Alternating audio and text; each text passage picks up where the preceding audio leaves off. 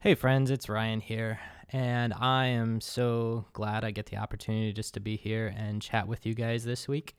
I miss you all so very much. I miss your faces, I miss your hugs, just your presence. And while we aren't able to be together in each other's presence right now, uh, I'm just thankful for this little opportunity to be able to chat with you, even from a distance. Uh, it's been great keeping up with you guys on Facebook. We have our South Bend City Church Open Forum Facebook group if you're unfamiliar with that. And um, it's just been a good time to get to stay connected and hear how you're doing. Um, hearing from small business owners carrying the weight of not knowing uh, what things are going to continue to look like for them and having their you know their, their life work at risk at this point and the heaviness of that i'm hearing from those of you that have experienced layoffs already and the financial insecurity that comes from that uh, people with medical conditions or medical procedures that were already scheduled that have nothing to do with uh, the COVID 19 virus, but those things feel a lot heavier in these seasons. And hearing from those with mental health concerns that times like this of isolation and distance just feel that much heavier. My heart is with you guys and um, yeah, I'm praying for you. So let's stay connected. Let's keep checking in with each other. Keep sharing how you're doing, please. And uh, let's find ways as a church and as a community that we can continue to carry this social burden together. For today, uh, this is something I'm a little nervous about because I'm trying to do this teaching just via podcast. So I'm sitting here staring at a wall uh, as I'm talking to you. And that's a little intimidating because normally when I teach, I'm kind of feeding off of crowd response, just your nods and your eye contact and the energy in the room. Uh, so it's a little different here, talking just simply to a wall. Though I admit I am parent of teenagers at this point, so uh, I do have some level of experience with talking and getting no response whatsoever. So thank you to my daughters for preparing me for this on some level. Uh, for our teaching today, we're continuing in our Lent series focusing on holiness. And holiness may be a word that uh, has been complicated for you throughout your church tradition and maybe something that you're very familiar with. Um, but the simplicity of what we are coming to and through Jason's teaching so far has been simply that holiness is being present to the presence of God. How can we be more aware and more present to what God is doing in the world? In the second week of teaching on this, Jay talked about the unique part of being set apart as part of what holiness means, right? That we as people of God are to be set apart for things that enhance life and goodness in the world and set apart, uh, opposed from things that diminish life and goodness in the world. And then lastly, in the third week, Jason took us into talking about how this is all a communal effort, right? That the project of holiness and being present to the presence of God is realized as we come together and as we encourage each other and as we challenge each other towards life and goodness. So today the question uh, picks up from that, and we're talking about okay, set apart is a part of holiness, but set apart to what extent, right? Um, from conversations I've had with many of you, I realize that many of us grew up in these really conservative churches where set apart meant really set apart, right? Uh, traditions that were very concerned about uh, the content of movies or music, things going on in society. Uh, traditions that were hesitant to hang out with anybody who wasn't a part of the church, uh, and that had strict rules on everything from dancing to board games, right? If we were going to be set apart from society and the world, we were going to make sure that we did it right. But then we look at the stories of Jesus, and those look very different right? Jesus seems to be getting out there. He's going to parties.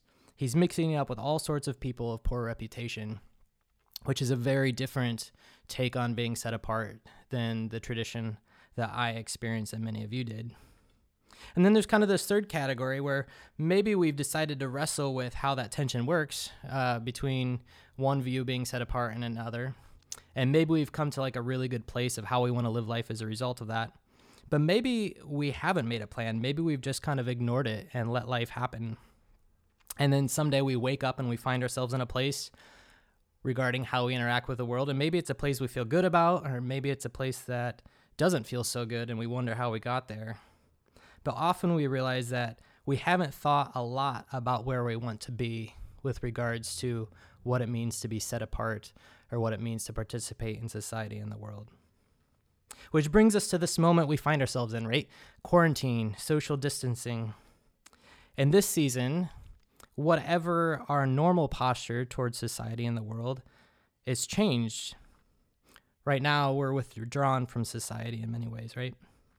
And while this season may be heavy in many ways with all the fears or anxieties or burdens that may come with it, uh, this season where we're kind of pulled apart, withdrawn, is also this opportunity for us.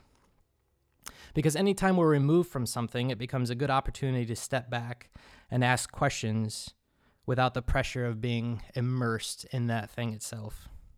It's actually this kind of very Lenten practice. Not that we've given up society for Lent or anything, but it kind of has that same sort of effect, right?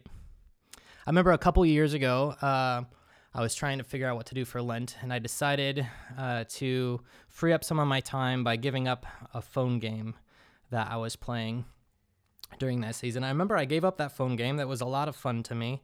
Uh, and I spent the season of Lent without it. And when it came to the end of season of Lent, uh, I realized that I actually didn't want to pick up that game again uh, when given the opportunity because I realized that now that I had stepped away from that game, I realized that that game was actually it actually felt like work to me, right? Uh, the very thing that was supposed to be entertaining and relaxing and giving me a distraction from the work of the world had actually become work itself, but I wasn't able to see it until I had stepped away from it and realized that stepping away gave me an opportunity to see that thing in a different way. Now, I've had people on the other end of it, friends who have given up things for Lent, uh, that at the end of Lent, they realize not only is this thing not bad for them, but this thing that they had given up actually makes them a healthier person. And in giving it up, they were able to see how much it was needed in their life. And so when they return to this uh, thing after Lent, they are actually returning with a new uh, fervor and new purpose as a result of that. So, either way, this time, this moment is an opportunity for us to ask when it comes to society and the world and being set apart, what should our position be? To take a look at that, uh, it's helpful to consider the work of theologian Richard Niebuhr. Now, Niebuhr was a theologian who lived and worked in the early to mid 1900s. Uh, and one of his uh, most well known works is a book called Christ and Culture. And in this book, he examines this very topic that we're talking about today and asking what are the postures that people following the way of Jesus have or should have interacted with the world and society and culture around us? What are the ways in which we're to be set, set apart? or what are the ways in, in which we're supposed to dive in and be integrated into that? So he gives us a number of postures. The first posture that he gives that I want us to look at is what he calls Christ of culture.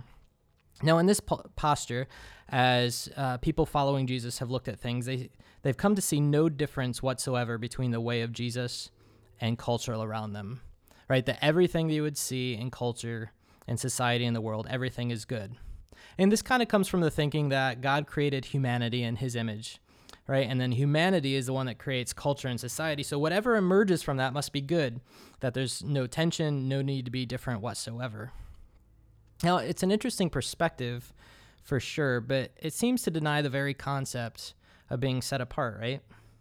I mean, if everything's already good, why did the Apostle Paul, for instance, in the New Testament, spend so much time writing advice to churches encouraging them to have different standards than the society around them. That Paul was constantly writing them, telling them that they needed to turn to nourish life and to reject things in their society that diminish life. And so, if he had to give them that advice uh, to, to set themselves apart from culture around them, then this posture of Christ and culture uh, being all good together doesn't make much sense to me. So I think we should consider some of the postures that actually take set apartness a little more seriously, and he offers three of those. Uh, the next one he uh, Niebuhr offers is called Christ against culture. Right in this position, uh, the church and the people of Jesus are seeing a world that is full of things that diminish life. Right, the world is negative. There's a lot of bad stuff going on out there, and so if they realize that the church is supposed to be set apart, uh, then they have to take into account what they do to get away from all of these bad things out there in the world and society. So the Christ against culture position uh, tries to get away from the world to make sure that we don't get defiled you see this in extreme forms in for instance the amish community right? That sees uh, sees this negative stuff going on there in society and feels the best thing they can do is to withdraw away from that create their own communities uh, that are entirely different from the way the world or society works. But it's not just all as extreme as the amish right? Christ against culture can take on all sorts of forms including kind of i don't know how to label this fundamentalist evangelicalism uh, which says, yeah, the world is bad. Uh, and we should avoid it, but we can't get away and start our own communities. That's not realistic. Uh, so even though we're just going to stay here and live in the middle of society, we have to avoid it at all costs, right? So this is where uh, you have kind of backgrounds that many of us may have experienced where we're still living in the world, but we're trying to avoid all these different aspects of coming across it. And uh, we developed our entirely separate Christian world of Christian music, Christian books, Christian art, all these things that kind of are this completely separate world from the world around us. And there's a virtue of this posture in that it actually does value being set apart, which is admirable kind of given the instruction we see throughout Scripture. But the problem with it is this way of being set apart doesn't seem to reflect the example of Jesus. We'll get to that more in a little bit. All right, so a second posture I want us to look at is Christ and culture and tension. And so this posture where Christ and culture and tension says that, yeah, the world is this destructive, uh, bad place, but we can't really get away from it. Uh, we have no choice but to live out there in the world and to interact with the world. So we should just go ahead and do that. We should interact with the world. We should interact with society. But we need to realize that that's kind of making us dirty. And so then we need to pull away into our Christian communities and into time with God and to time with the church to kind of get us clean again, right? And that the whole project of life then is this back and forth between, you know, going out and interacting with the world and society and culture and then having to go into our church life and church world and world with God and kind of finding cleansing. Now, it's an interesting posture in this one as well, uh, but it assumes a couple of things that I have questions with the first thing it assumes is that what's out there in the world, uh, apart from church culture, what else is out there is all bad. That it's all bad out there. I have some questions with that because that doesn't seem true to what I see and watch and experience, right? It doesn't seem to account for the beautiful music and art that comes from outside of the church world, but is still very much there it doesn't seem to account for Italians singing from their balcony during this time of crisis. It doesn't seem to account for the fun of a football game in the fall where our whole community's coming together, right? All of those things seem to have goodness in them. They're not these entirely uh, negative or defiling kinds of experiences that diminish life in us, right? There's goodness and there's life in those things, uh, but those aren't things that just come from the world of church. So I asked some questions there.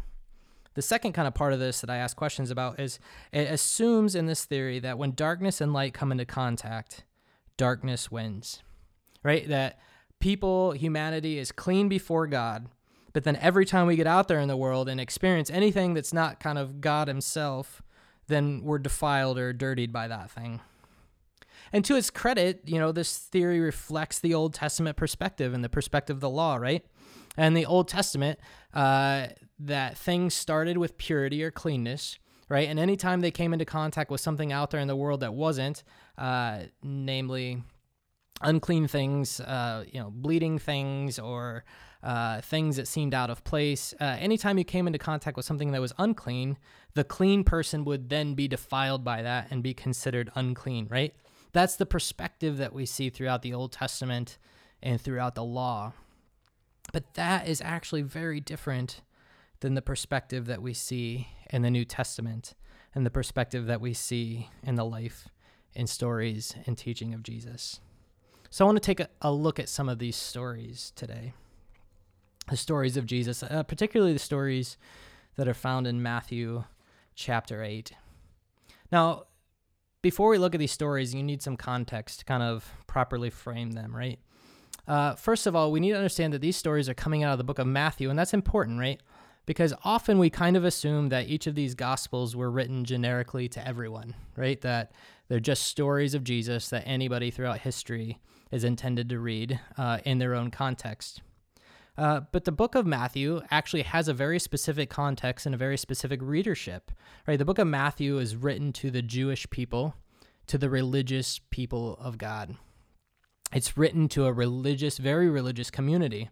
Uh, and we know this for a number of reasons, but one, it starts with a Jewish genealogy of Jesus, right? That was intended to appeal to the Jewish listeners and readers uh, in the first century, right? Uh, and the other thing we see is that the themes throughout the book of Matthew are often themes that confront the religious assumptions that the people would have already had, right? The book of Matthew frames the stories of Jesus in a way that confronts these religious assumptions. So we jump into the story of Jesus, and as soon as we see Jesus on the public scene, the first thing we're seeing from Jesus in public is the Sermon on the Mount, right? This foundational message of a different way of being human that Jesus wants these religious people to consider, right? He goes back and forth throughout the sermon. You've heard it said this, but I tell you this, right? He's trying to present these very religious people with an understanding of a different way of being human. So he starts off with the Sermon on the Mount and then immediately transitions into living out those things in the stories that follow. And the first stories we see come from Matthew chapter 8. The first story of Jesus kind of getting to work is that he is confronted by a man with leprosy. Now, if we look at the Old Testament perspective of the story, we see Jesus who is clean. We see this man with leprosy who is not clean, uh, according to, to how they would have seen things then, and see that as Jesus would need to avoid this man who is unclean so that his cleanness wouldn't be defiled by the man. He shouldn't get near him. He definitely should not touch him. But here in the story, one of the first actions we see from Jesus in his public ministry is the opposite of that. It's the opposite of Jesus running away from being defiled by the unclean. Instead, Jesus lets the man come close to him. Jesus reaches out to the man, and Jesus touches the man. Now, this is the opposite of everything they would have been taught growing up the opposite of what the religious community would have expected. And at this point, when Jesus touches the unclean man, there would have been this uh, sigh of disbelief from the crowd, right? From the people reading and the people that were present in this moment as they watch and consider did it get him? You know, did did did the leprosy get Jesus? Is Jesus now unclean himself? But instead, what we see in the story is the opposite that the man with leprosy was healed, that Jesus' purity came in contact with a man's impurity, and the purity of Jesus won. The purity of Jesus transformed the man.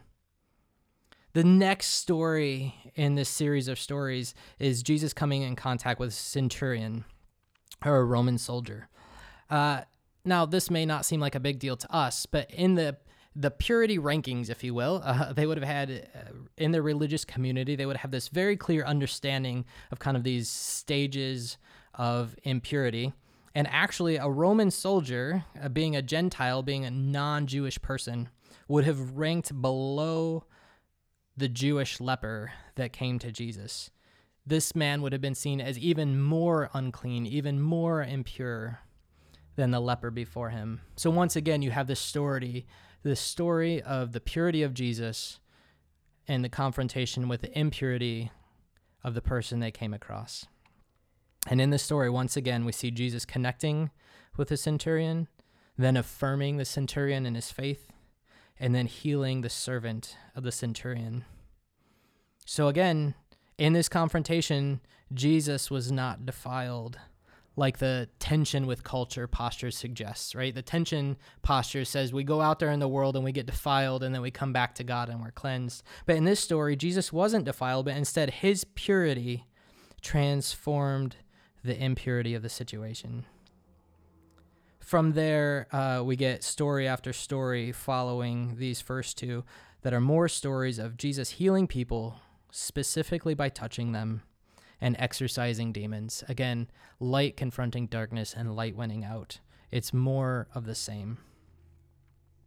Now, this is no coincidence that the very first stories told to the religious audience in Matthew are stories of Jesus initiating contact with the unclean and transforming their situation, not the other way around. Because there's a point that Matthew is trying to make. The point of these Jesus stories represents the final posture that Niebuhr presents that instead of set apartness, meaning that we avoid culture, the final posture Niebuhr presents is Christ transforming culture. That God, through Jesus, is, is in, in the process of transforming our world. So, yes, the Jesus follower is still to be something different or set apart, uh, still to be set apart for things that enhance life and against things that diminish life. But the set apartness is not to avoid being defiled by the world or not to avoid being considered unclean or having your uh, goodness tarnished. Uh, but the reason we're set apart is so that we can contribute that goodness to the world. Now, it's interesting that these stories in the beginning of Jesus follow the teachings of the Sermon on the Mount. Now, the Sermon on the Mount, as the kind of foundational teaching of Jesus, starts in Matthew 5 with these metaphors of salt and light. And I want to read that together with you here. Matthew chapter 5, verses 13 through 16. Jesus says this to his followers. He says, You are the salt of the earth. But if the salt loses its saltiness, how can it be made salty again? It's no longer good for anything except to be thrown out and trampled by men. You are the light of the world. A city on a hill cannot be hidden.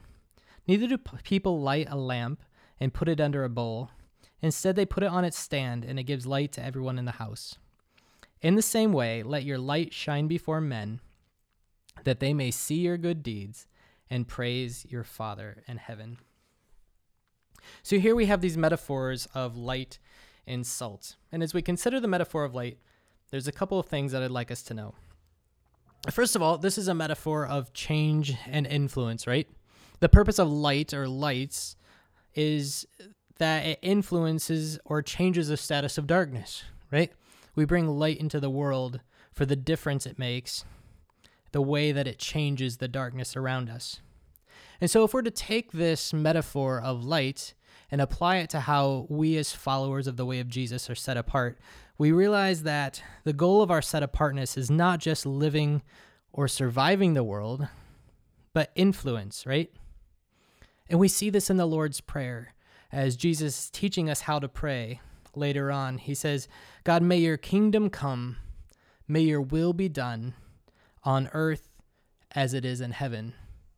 Right? So, this is a prayer that heaven would change, or sorry, excuse me, that earth would change to look more like heaven someday, right? Which acknowledges that it is not there. Our culture, our society, our world is not yet where it needs to be. And the purpose, then, Jesus is saying in this uh, metaphor of light, is that we, as those who are following the life giving way of Jesus, would be a part of the process of transformation and influence of our world as it becomes to look more like heaven. The second thing I want us to know from this metaphor of the light is that the proper place for light is precisely in areas of darkness. Right? If we are supposed to be a light that brings life and goodness more into our society and the world, the proper place for that isn't to retreat into rooms that are already full of light. Right? It's not to form these, uh, form and stay in these Christian communities of light that are separated and apart from the world. Uh, we're not to hide and hope that the darkness doesn't diminish our light, but the call is to be present in a way that's available to make a difference. Right? It says in that passage, we take the light and we put it on a stand, right? We put it out there in the darkness for the purpose of change and influence. So, what does this mean for us, right? Is the questions that come to mind. What does it look like for us as Jesus people? To not run from culture and society, but to contribute toward it. From a source of light and life and goodness? What does it look like in this time, especially? So here's some questions for us. What goodness or beauty could you create to encourage or inspire life in this season? In what ways can you be a light to encourage or influence goodness in the world around us? Second, in what ways can you show up in the places that feel the most dark, where life at times seems to be the most diminished? In what ways can we run into the darkness to contribute goodness there? I think of a story of uh, the trip Jason and I took to Northern Ireland uh, last year. And while we were there, we went to a monastery uh, kind of on the edge of the country, right? And while we're at this monastery, which monasteries are kind of these secluded places in many ways, um, where the monks are silent for much of their day, but not all of it, we met with one of the monks there, Brother Thierry who is this uh, French monk uh, that had been a part of this community for a while. And the interesting thing is, in a monastery, right, that's already kind of a world in some ways of social distancing, right? The the the world we're walking through now is a world that's kind of common for the experience of what they're working with.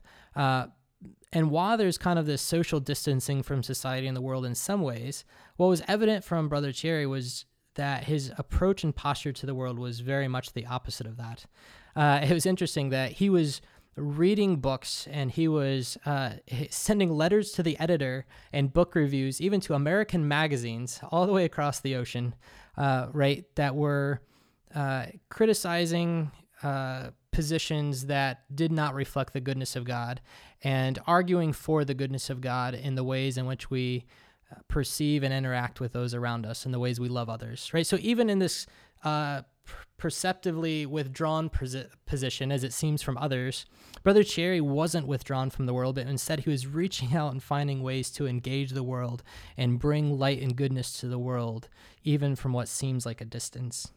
What does it look like for us to do the same in this time of isolation? All right, so the second metaphor in this passage is salt, right? And the, the thing about salt is the difference it brings, right? The set apartness you never put salt on something because it's the same as what you've already got, right? You put salt on something because of how different it is.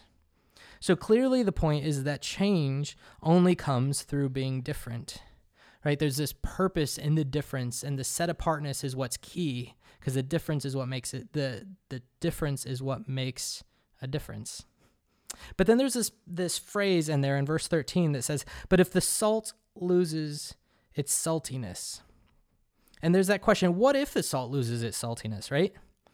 I mean, and this question is the very thing that the run and hide from culture people fear, right? What happens if we run towards society with the goal of bringing light? But what happens if when we do that, we're the ones that start to change? Right? What if we get out there and we're mixing it up and our differences start to fade? If we start to live life just like everybody else? What happens if our salt loses its saltiness? Because this whole transforming culture thing only works if we're making sure that we're staying grounded in the ways of Jesus. And that's first transforming us, drawing us into life. But reality tells us that living counterculturally for any reason is difficult. Assimilation is the norm. I've had some friends who have uh, studied abroad for a year, uh, some in Spain and some in Costa Rica, different Spanish speaking countries. And when they come back, uh, one of their goals is to maintain their fluency in the Spanish language. Um, but one of the things they acknowledge is how difficult it is in a world that isn't predominantly speaking English to maintain that fluency in a different language. And so, in their efforts for that, they realize that if they're not practicing it regularly, they're going to lose that unique uh, skill that they have for this other language, right? And so you see them do a variety of things. They will call up other Spanish speakers and they will try to have uh, phone conversations over time just in Spanish to make sure that they are refining uh, and continuing that skill of Spanish speaking. Uh, or they will watch TV shows or movies that are just Spanish language TV shows and movies right? There's this understanding that if they are not practicing and staying immersed in this thing that makes them different, this different that they want to continue, they're going to lose that set apartness. They're going to lose that uniqueness.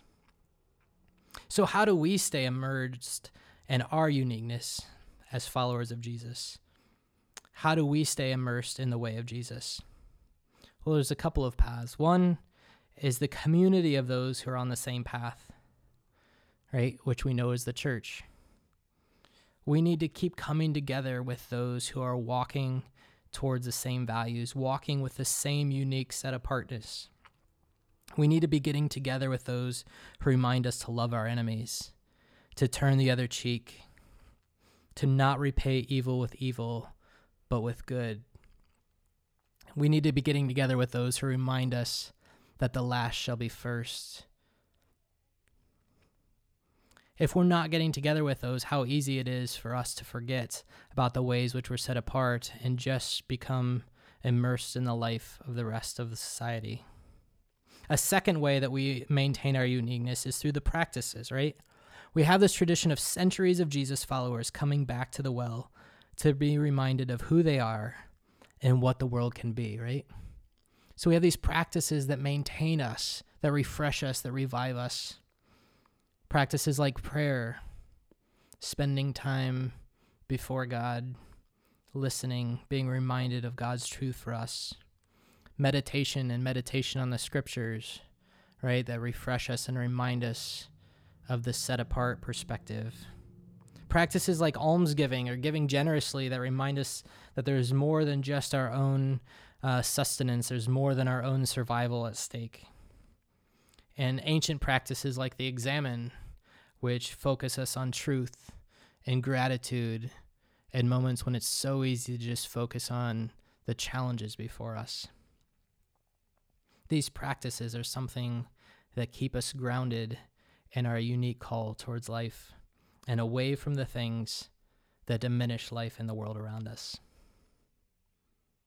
So, my prayer for us today is this that as we try to be present to the presence of God in a world that isn't always paying attention, is that first of all, that we would be set apart, set apart for the life giving way of being human that Jesus brought us.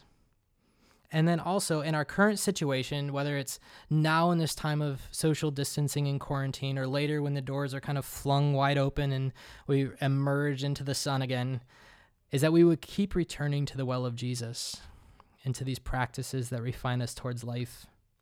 That we would not hide from the places that seem most dark in the world, and that we would keep putting ourselves out there for the sake of others.